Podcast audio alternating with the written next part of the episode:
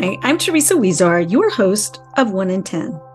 In today's episode, A Sea of Red Dots The Explosion in Online Child Sexual Abuse, I speak with three guests Elizabeth and Ted Cross, eminent co researchers of child sexual abuse materials online, or CSAM, and Stefan Turkheimer, the Vice President of Public Policy at RAINN. While the presence of child sexual abuse images and child sexual abuse cases is not new, the sheer scale, scope, and ubiquity of it all certainly is. The exponential growth in the trading of these images has now created a sophisticated marketplace designed entirely around exploiting children. What Liz and Ted set out to learn was the degree to which incest played into the production of this material, what types of sex acts those trading in CSAM were most interested in, and what ages were most common among the child victims depicted. It's all terribly, terribly disturbing, but also important for us to fully understand in order to properly combat it. How they went about this work was ingenious, as you're going to hear. But what is most important is what we learned to help inform our own investigations of child sexual abuse in order to protect these kids and better serve child victims of it. And we also speak with Stefan about the very important policy implications of this terrible CSAM scourge. What can policymakers do to hold tech companies more responsible for preventing the proliferation of these materials in the first place? And how do we leverage the resources needed to better serve victims? I know you'll be as interested in this discussion as I was. Please take a listen. Well, Liz, Ted, and Stefan, welcome to 1 in 10. Thank you. We're very pleased to be here. Wonderful to be here. Thanks for having me. It's great to have you all. And you know, we don't often have the pleasure of having three guests on at once. So I'm really excited to be talking to you guys today. So let me just kind of start for people. I mean, you're talking to a child abuse professional audience. So mm-hmm. everyone who's listening probably knows something about child sexual abuse materials. But they may not know as much about that as they know about other things and also, there's some nuances to all of this. So I just sort of want to do some level setting so that everyone's participating in the conversation and everybody who's listening is kind of operating from the same base of information. So, maybe starting with you, Ted, can you just talk a little bit about what the scope of this problem is? I think people know that there's a lot of CSAM out there. They know it's online, they know it's a problem, but I'm not sure they really know the full scope of the problem it's it's an enormous problem. It's a scourge, and we all need to be aware of it. The National Center for Missing Exploited Children maintains NCMEC, its acronym Cyber Tip Line, and reported that uh, they have received over 29 million reports of apparent child sexual abuse material. And that's just what's been reported to them. That has to be the tip of the iceberg. Liz and I sampled files from the Child Rescue Coalition. The Child Rescue Coalition is a nonprofit, criminal justice oriented with law enforcement professionals that track the trading of child sexual abuse material worldwide.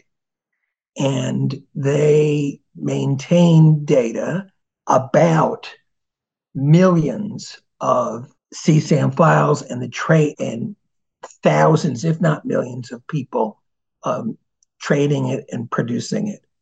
Listen, I sampled 3,000 data about 3,000 of the files. Mind you, we didn't, God forbid, we did not, we did not actually deal with the content itself, but we dealt with data from it. We sampled 3,000. We could have sampled 3 million.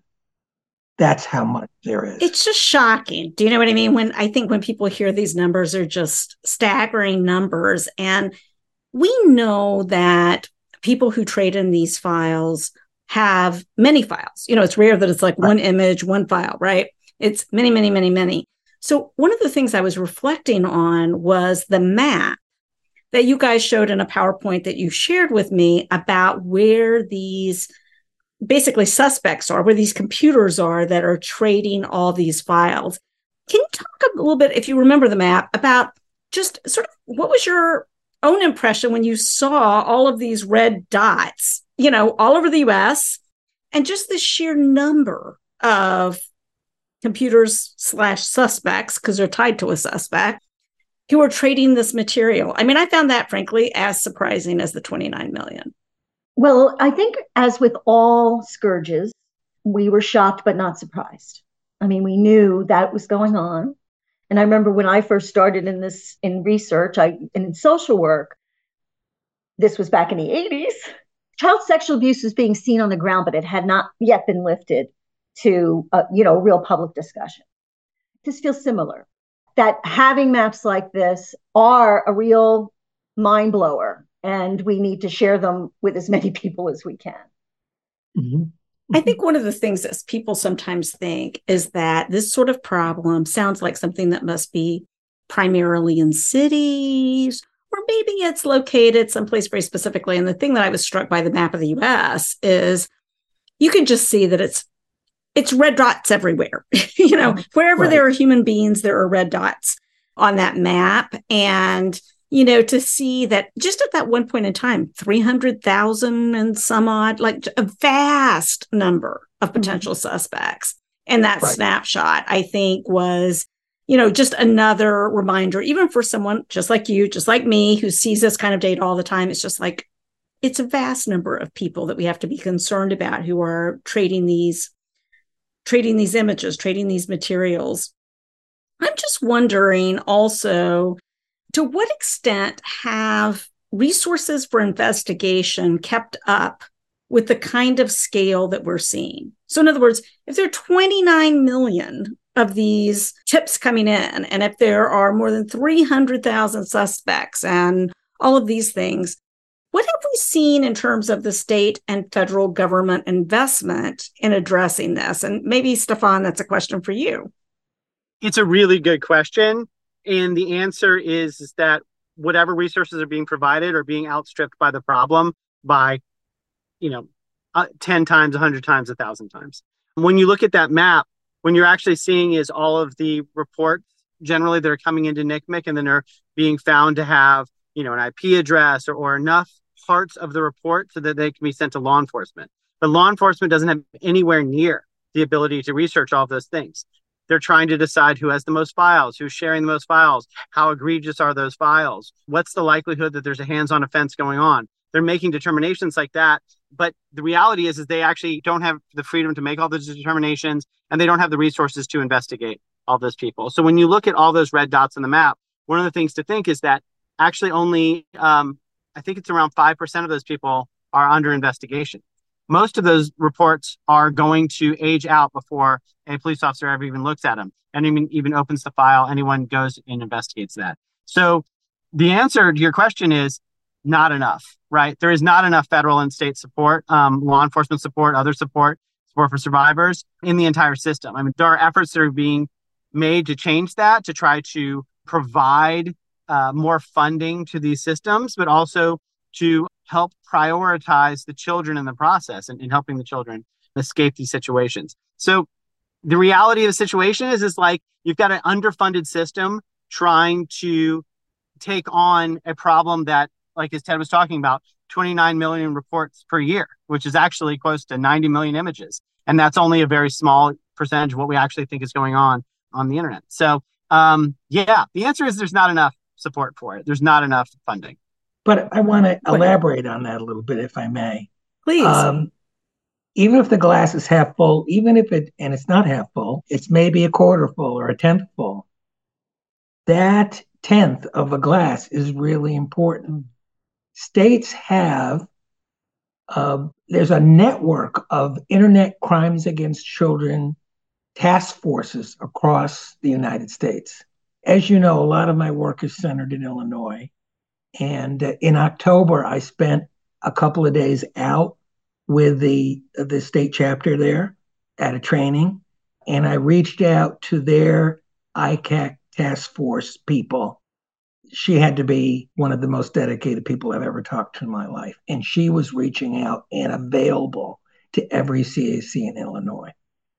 So yes, it's a huge problem. It's overwhelming, but progress has been made and CACs have resources to tap to deal with it. You're pointing out two things that are really important, which is sometimes when you hear such overwhelming numbers, people go into this position of helplessness, like, oh, well, we'll never be able to do anything about it because it's such an overwhelming problem. But actually, to the contrary, there are some really effective interventions and professionals working on this. It's really that they need to be resourced adequately to do the work that they already know how to do, already trained to do, already are positioned well to do if they had, you know, more help in that way. One of the other things I'm thinking about is we've been talking also about like the trading of images and where that happens. Mm-hmm. I'm also curious about what we know about where it's produced, you know, and does that seem to center in certain places around the globe? Does it, I mean, it certainly happens everywhere, but is there anything about its production that's different from the sharing of it that we should pay attention to when we're looking at triaging these cases, when we're looking at solutions or other things?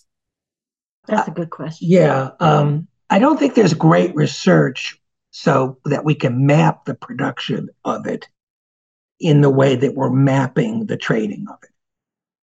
Uh, if we could do that, then boy, we would be able to catch a lot more perpetrators, right? If we could find out where they're producing it, we could swoop in and catch more of them, right? Um, but one of the things I, I think it's worth talking about mm-hmm. is the international aspect of that. Right. Do you shall I go on or do you want to talk about that? Yeah. Hmm? You can go. Okay, ahead. go ahead. See how wonderfully we're turn taking. Great job. Great job. In our research, and we'll we'll talk more about it, the victims of CSAM were diverse, and that's normally a positive thing. But this is a a negative thing there were victims from all over the world. In fact, some recent work uh, suggested that a large proportion of the victims are from Latin America, and we, particularly Mexico, particularly Mexico, Mexico, particularly in Mexico, and there is an aspect of a sex tourism aspect of this, where people from advantaged countries go to disadvantaged countries and recruit children to participate in creating CSAM. And so there's actually a, a sort of a racial and economic justice aspect to this as well. There's so much about it that just sort of stomach churning, you know, aside from just the way it's produced and all of those things, what you're talking about in terms of just another way in which kids who are already disadvantaged are being exploited because of where they happen to be or the fact that they're not as adequately resourced to begin with you've been talking a little bit about your research, so I really want to sort of pivot there for a moment because I thought that the research project was very interesting. Hmm. And so, Liz, I'm wondering if you'll just lay out for us, first of all, what the research design was. Just like, what did you decide to look at and why?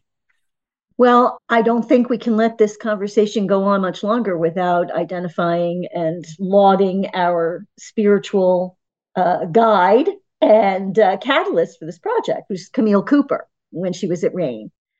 RAINN was securing funding for a wide a wide scope of activities related to this. And Stefan can talk more about the legislative activities. She has been in this world for so long and worked with law enforcement for so long that she was able to really bring forward those questions and, and really helped us shape those questions. Do you want to? Because she really reached out to you first. Right, right. Camille's interest and kind of raison d'etre, the reason for being for this research is to understand the scope of the problem and also understand its implications for investigating contact child abuse, the kind of investigations that CRCs are involved with every day. Um, we were interested in looking at a sample of cases in which child sexual abuse material was being circulated, purveyed, talked about, shared, and understanding the characteristics of the wow. children that were involved, the abuse that was being depicted, and the relationship of the offenders to the children in those cases. One of our major hypotheses was that incest plays a major role in these. And of course, that would relate that potential to cases that CACs are involved with every day. Um, can I talk a little bit about the design and the, the Please method? do. Yeah. Sure. All right. as I said, we did, thank God we did not deal with these files of material itself, The content. the content. We did not deal with the content. But through the tracking work that the Child Rescue Coalition does, and they were really full partners in this, Glen Pounder and uh, Simon Bailey have been key partners in this work. Uh, we were able to sample cases from their database that they primarily are maintaining for law enforcement purposes, but also interested in research applications for. We were able to take a random sample of 3,000 cases from the United States during our study period, Mhm. which was what, two? Um, do you remember? Six months. Six months. It was a random sample. Remind me of the date. Do you remember the dates? Um, we started three years ago, so it was around three years, and it was a January to July collection, I think. Right, from about 2020 or so. Yeah. Right? Yeah. Yeah. Right. 2020 would Um, make sense. And the actual data were the file names, hmm how these purveyors and producers of this uh, and traders in it were naming the files. And of course, our assumption was that those file names had descriptive information about what was in the file, but also was a way of marketing. See, come look at our files, and that they would put in there information that they considered attractive to users. So um, I'm just going to paraphrase a file name. We try not to actually state the actual file names because we don't want anyone. This is Of course. We don't want anyone out there using this and then going looking for this file. hmm But it might the file name might talk about uh, a mother engaged in sexual acts with the child and the type of sexual acts that were involved. And they tended to be fairly brief, but some of the file names were, you know, So some of the file names were long because they had all the um, acronyms that these folks share about where something came from. And so they named a lot of uh, some defunct producers of CSAM. That's people who'd already been shut down and arrested, and that was from another country. I mean, it seems to me that the, what you're saying is that they tried to make them not only more marketable with the file name, but also easier for a keyword search. You know, understanding that the Right. people who are the consumers, because of the volume of files that they have, want that to be easily searchable when they're looking for a particular image um, or those kinds of things. I think it was an ingenious way to go about this, you know, really. Right. And and relates to a deep understanding of how these cases work and how the minds of the sort of people who trade these things and produce these things work. Now, to, you had, if I'm remembering right, three different research questions. Is that right? I think so. One, I believe, and I'd have to look at my own notes, but I think that one had to do with the relationship between the victim and whoever else was in the image, right? So, Right. specifically incest, you were looking at, I think, but also just in general, what's that relationship? Also, the types of abuse and whether they were, well, types of abuse broadly, but then when we talk about your findings, the issue of penetration was a huge issue in that. And then sort of race and ethnicity. Were there any Mhm. others, or is that kind of the waterfront on what you were specifically looking at in terms of the files? This was the first round of questions. Okay. And we felt there was an imperative to look at the incest issue. And we were able to see enough identification of the race or ethnicity as a way of marketing this child. Look at this child. They're Hispanic, they're Black, they're, you know, Right. We were able to, and Liz was the leader on this, actually code the data to provide characteristics of the child and characteristics of the act, and also to identify those depictions that seem to be related to incest. If there were a mother and a child involved, a father and a child involved, brother and a sister involved. niece and nephew, uncle. I mean, you name it. Right. Yeah. And yes, and so when color or race, we saw that it was being used, we really made that a primary question because we really wanted to see if there was a difference. And it's a rough measure, really, because it's really what did the file name say? It's not Right. telling us empirically what's going on in all those files. Right. Of I mean, course. you could have a terrible name and they're eating ice cream. I know that's not true, but but you can you have to imagine that the what 44% that didn't really have an identifiable. They didn't have names. They didn't have anything in it that we could Right. There was there were some that did not have. The majority had file names Right. that w- had some meaning that we could code, and you Yeah. coded. It was a, a heroic effort Oh. led by my brilliant wife, who coded data for three thousand of these file names, and survived to talk today. we're, you. we're glad you made it because it does sound like a heroic effort. What struck me about it is yes, there might be some things where they didn't include Mhm. things in the file name. Or there might be some things that there are things that turn out to be in the files that are not the only things that are in the file name. But it seems to me that if someone's naming something, they probably aren't naming what to them are the most salient factors, you know, for the mm-hmm. position of trading it, finding it, offending, like all of those kinds of things. I'm just wondering, you know, kind of pivoting to your findings, what some of those were. Now, it seemed to me in looking at some of the demographic breakout that it wasn't all that surprising. You know, 58% were girls. That kind of is not so surprising when you consider the, even looking at the stats of the kiddos who come into CACs. Two thirds were between the age of five and 12. Again, that pretty well tracks on to the CAC population if you were to look at it. Right.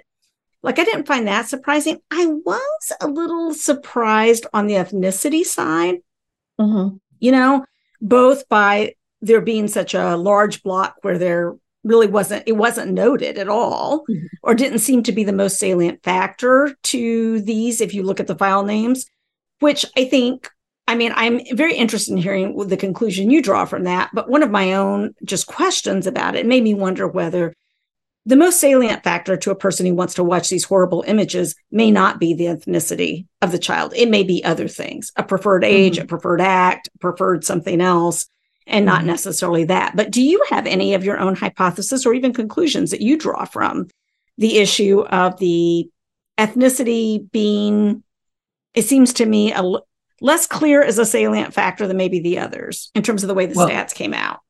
This was a U.S. sample. We made a deliberate decision to start with a U.S. sample. It could have been an international sample, but to start with a U.S. sample because we were interested in linking it pretty closely to U.S. policy and practice. Yes. And we, you know, it needed to be bounded so we could really Mhm. Our hunch is that if no ethnicity was noted, that the, the kids were white. Oh, that's interesting. and that's that's again that's just a theory um, Mhm. there are other ways to look at it one thing i noticed as i was glancing and i have to find out if it's really true is that um, a lot of the files didn't have ethnicity named or an act named had a brand. Oh, that's interesting. so thinking about again this is a marketplace. So there was an organization or a producer of csam and they were based in europe. Their files only included their name. Like that was the brand. I know there's going to be something in there. So we're just really beginning to scratch the surface of this market Oh, I think that's true. And I mean, and it makes it even more horrifying to think about this as that type of a sophisticated marketplace that has its own brands in the way that certain drugs have their own brands, you know, Mhm. where, you know, if you get the fentanyl pill with a certain little mark on it, that means something different than if you have, you know, someone out there where it's not. It's just, it's a very interesting thing. I also Mhm. want to talk a little bit about the severity of abuse. And I want to preface what we're going to talk about by saying no one on this Zoom is by any means implying that ultimately one form of abuse is worse than another, more traumatic, those kinds of things. But these scales of severity exist because we have to have a way of talking about crime and mm-hmm. because legally things are treated differently based on what they are. So, you know, I just I empathize with anybody who's a victim themselves who might listen to this and want you to know we take it all very, very seriously. But one of the things that I'm I have a question for you all about is did you find what you expected in terms of the content by file name and were you surprised by the high percentage of the file names that clearly included some sort of penetrative act I don't know that I was surprised. because I always assume it's worse than what we what we know, because Mm, mm. that's been the case for a long time. So I wasn't that surprised. In fact, I think we felt among the many feelings we had coding this and working with this material, for which therapists became an important part of processing, Mhm. we felt confirmed in a Mm, way.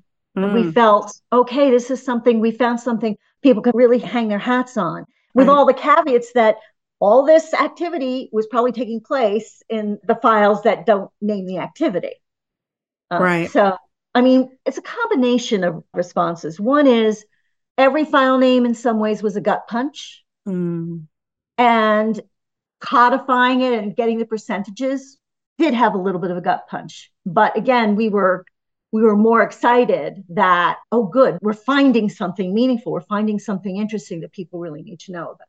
sometimes there's been a little bit of a feeling, I have to say, I think out in the general public and certain elements of it anyway, that CSAM materials are not necessarily as terrible as other things. You know, I don't know if you ever get this, but we do occasionally. And it's like, you just have no idea what you're talking about. But Right. when you see what these file names are, and it's all terrible, it's all awful, But Mhm. it just confirms, as you're saying, this sense of these are not acts that you can minimize in any way. When 68% or whatever the number was are all penetrative acts, and that's what people are actively looking for, actively trading, actively searching for, interested in, tucking away, it tells you something about that this is not some sort of victimless crime or some sort of harmless something or less harmful than other things. It's really very serious. Ted, I think Mhm. it, I interrupted you. Go ahead. Oh, no, that's okay. Um, yes, uh, 68% involve penetration, but an additional 7% involves sadism or penetration of or by an animal. And that's 7% of 3,000. And our 3,000 was a, a drop in the ocean of millions. So multiply 7% by several million. And the sadistic category, one of the things we coded for in that category is if one of the selling points was the child crying. Oh God. And that has been one of the selling points. It's this very tiny um, group, but yeah, like, oh, crying is a selling point. And that seemed to us to be sadistic. So that's in there as well. And if we could get back to the trying to organize all of this in a coding, Sure. we looked everywhere for something that didn't involve a visual assessment. And it was Hmm. almost impossible to find. And then we found the Sentencing Advisory Panel in the UK. Their five point scale for sentencing offenders had its own controversies with regard to having that as a guideline for Yes. sentencing. Seemed way too simplistic. But those five categories were so useful as a way to kind of get this voluminous group of files into something that we can start to think about and see where it's differentiating. Mhm. Would it be useful to read off the five categories from lowest to highest?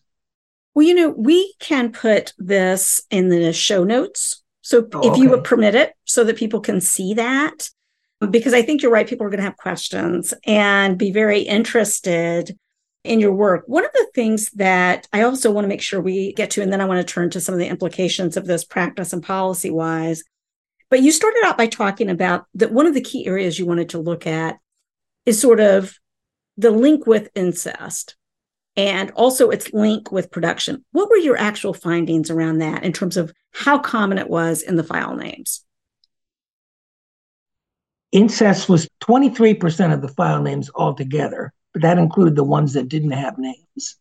Um, and yeah, I don't have the statistics, but it was, I think, over 40% of the files that had names featured incest, featured something uh, indicating incest. You know, I wish I'd written the number down, but I do remember it was a, a high number. And I remember also having the same kind of impression about, you know, it's not that we don't know that cases of incest, um, well, frankly, that every single case that comes through a CAC, you have to evaluate for CSAM because with the advent of smartphones, the fact of the matter is there's a good chance that somebody has taken a photo of something along the way. But I think it just really confirmed the importance of that and of not thinking that somehow CSAM cases are so radically different from other kinds of cases, which I think we've had to try to explain to folks before, you know, because there used to be this kind of idea that these were somehow different. You know, there were CSAM cases, then there were the contact cases. And it's like, you know, my friends, they're one big horrible continuum these days. So yeah. let's turn to the implications for a minute. And um, Stefan, I want to get you into the conversation a little bit to talk about when you look at all of the findings that we've talked about, what do you see as the implications for policymakers around this? That's such a good question because it really is like now that we have all this information, what are we going to do with it? What are the things like yeah, Liz Liz and Ted have gone through in a meticulous way to document all these all of these files. And so it's like what are we going to do, right? Um, and there's I think it's important to know sort of what the standard is in the world of tech for how they're handling these cases and sort of the sort of the PhotoDNA of it all, right? And there is, if you think about, say, YouTube, which is not a place where CSAM necessarily finds itself, but like if you think of a place like YouTube, and if you if you watch Saturday Night Live, right? And if you decide, you know what, I really like the skit on Saturday Night Live that I watched tonight and I'm gonna record it, I'm gonna upload it on Monday to YouTube, right? That'll be a fun thing to do as soon as you try to get that thing uploaded, as soon as it hits the YouTube servers, YouTube will recognize that as copyrighted material and won't allow it to be uploaded. Even though it was created on Saturday, by Monday, they've got a system in place to prevent you from sharing that information. That's how important that copyright is to them, right? The copyrighted data. You can do the same thing with a CSAM clip and no one will check it. We have so much more deference in this country, in the United States, for copyrighted material than we do for material that's going to harm children. Part of the reason why that is, is because most people, not the people that listen to this podcast, not the people that are on, on this Zoom right now, do not have an understanding of how severe this is. When we were talking about the severity of these files, right? And like, yes, you're absolutely correct that severity is not the same thing as trauma and all those kind of things. But there is this understanding from lawmakers that all CSAM is, is like kids in a bathtub like the types of photos you normally see. That's what the understanding of that is.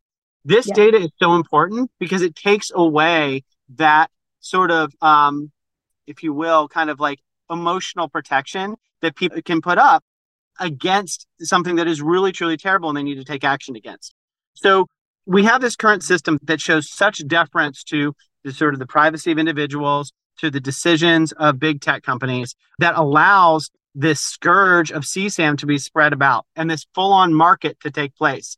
And so, what this research has done is he's taken away that layer of where people can kind of say that this isn't that bad. This isn't something that they need to worry about, that this isn't as widespread as maybe it suggests. And when they see that number of those 29 million files, which is just a number, they have an understanding of what that number actually is. That there's incest involved, there's sadism involved, that these things are severe and that they need to take them seriously. So the implications, the responsibility that we all have from the takeaway of all these files and all of this work that has been done is that these children that you see in these situations, these children that are, that have been placed in these situations um, through no fault of their own, but also mostly due to sort of an economic lack of resources and being victimized in that way, that we have a responsibility to take care of them. We have a responsibility to help them. And so that is what I think the takeaway is to take away the ignorance, the intentional ignorance, the will for ignorance that tech companies and generally the general public has about what this stuff is. And Stefan, do you have a particular policy prescription? Is there something that RAINN is saying, you know what?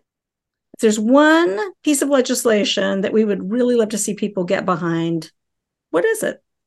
Yeah, that's a really great question we do have some policy answers, but none of them are complete, right? I mean, like we have a bill like the Earn It Act, which essentially will force big tech companies to have some level of accountability to these children, to actually think about kids um, in these processes and to take away the absolute immunity that they have against any sort of civil suit. So I don't know how many of your listeners know this, but basically there's this thing called the Communications Decency Act that was passed in 1995, I believe. And there's a section of that act called Section 230, which essentially provides a liability shield for big tech.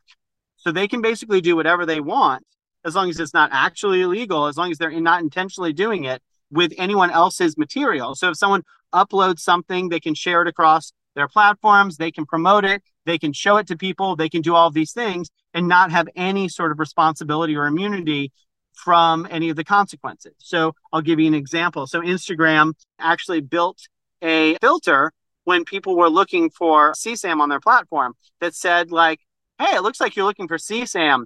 You know, a lot of kids can get hurt by CSAM and it's really pretty bad. Um, click here if you want to get support or click here to see the images anyway. Yeah. Right? Instagram built that. They understand what it is. All these things are on their platform right? And they built a system to show it to people that are looking for it. And they have that that decision is a marketing decision. It's a decision based on who their users are and what their users want to do. And they've decided that they want those users to stay on the platform in order to get that, right? That's a business decision that they're making. However, they have complete immunity for that situation. So when some kid on Instagram meets their abuser on the platform, Instagram has no responsibility in that situation in their minds because they're immune from any possible damages. So bills like Earn It essentially take that away and says like, okay, you have to quote earn it. You have to earn that immunity by actually being proactive in searching for this and removing it. So bills like that actually go a long way by taking out the bridge that's necessary between these various people that you're talking about. So when the Crosses are talking about this marketplace and the way in which these marketed to each other, those videos don't just get to somebody by horseback. They're not being sent by mail. They're being mm-hmm. sent and they're met across these various systems. And if we can take away that bridge that sends one to another, we're going to take away the market that causes these kids to be put into these situations. So bills like the Earn It Act will help stop that marketplace. Bills like Project Safe Childhood will actually bring people to justice. And bills like the Child Rescue Act, which hasn't been introduced yet, but will be soon, will help law enforcement prioritize kids in this process that need our help. You know, one of the things I was thinking about as you were talking is how, you know, the US for a long time has had consumer protections for things like cribs, you know, infant formula, toys, these kinds of things. And when they're dangerous to kids, they're recalled, they're removed from the marketplace until they're corrected. And it just makes you wonder what would happen if we had the same expectation for tech companies in terms of what they're putting out as products that yeah. have been demonstrated to be just overtly dangerous for children and their mental health. And, you know, not that I'm expecting it to happen tomorrow, but I think the more we talk about these things and the more we talk to policymakers about these things, and I think we can make changes. I don't feel hopeless about it at all. I think there's a real opportunity here to protect kids better. I just think that, to your point, we have to stop being naive about the idea that big business is going to somehow, on its own, without any regulation, protect kids. That's just really hasn't proven to be the case, much to my dismay. So, and given the proliferation of these images across the United States, it's not completely out of the question that there are people in power in business and in government that themselves might be harming children. Well, you know, it's interesting that you say that because we have had staff of members of Congress who have been arrested for that previously. And I remember those cases very well. So that's very interesting. I want to sort of end on a note about practice implications because I think this has policy implications, but I also think, and you noted it yourself, and the material that I read, you noted that there are some practice implications, particularly for CPS and how that connects with what CACs are doing. So, Ted, do you want to talk about that for a second? Absolutely. We think that anybody involved in investigating child sexual abuse providing support and services for children, child victims of child sexual abuse, needs to be aware about this predatory marketplace and the potential for people they encountered to be involved in it. These are not two separate worlds. People who are abusing kids in their home have a very high likelihood of also being engaged with CSAM or even selling CSAM or distributing CSAM related to their abuse on the internet, on the dark web. And people need to be aware of that. That means investigations really need to include investigation of uh, suspects' computer and digital devices as a routine part of their investigation. And I know, I think CACs are increasingly aware of that. But that needs to be common knowledge among the 900 plus CACs there. Mm-hmm. And CACs need to be connecting with their Internet Crimes Against Children task force. You know, I'm a big apostle of the power of multidisciplinary teams. Yeah, you know that. I think now, look, we can't have everybody who's relevant show up at every multidisciplinary team meeting, but I think every MDT has to have a strong relationship with their ICAC task force and know how to respond and how, know how to engage people who are fighting the fight on the internet as well as in schools and in homes uh, and in community centers around the country. And I think those bonds need to be very, very strong. First of all, let me just say, I thank the three of you so much, not just for coming onto the podcast, but for the work that you're doing, which is really highlighting this critical issue. I just hope that your future research projects include more work on this. I'm in one sense hesitant to say it because I know it had to be very emotionally challenging work. But at the same time, I think there's so much that we can continue to learn from this. And I just truly, truly appreciate you coming on. So thank you so much for joining us. And we just really appreciate all that you're doing to help protect kids. Right. Thank you. Thank you for all you and your colleagues do to protect kids. Yeah, thank you so much. Thanks for listening to 1 in 10. If you know someone who needs to hear this episode, please share it with a friend or colleague. And do subscribe to learn more about this and other topics in child abuse about every two weeks. And see you back here soon.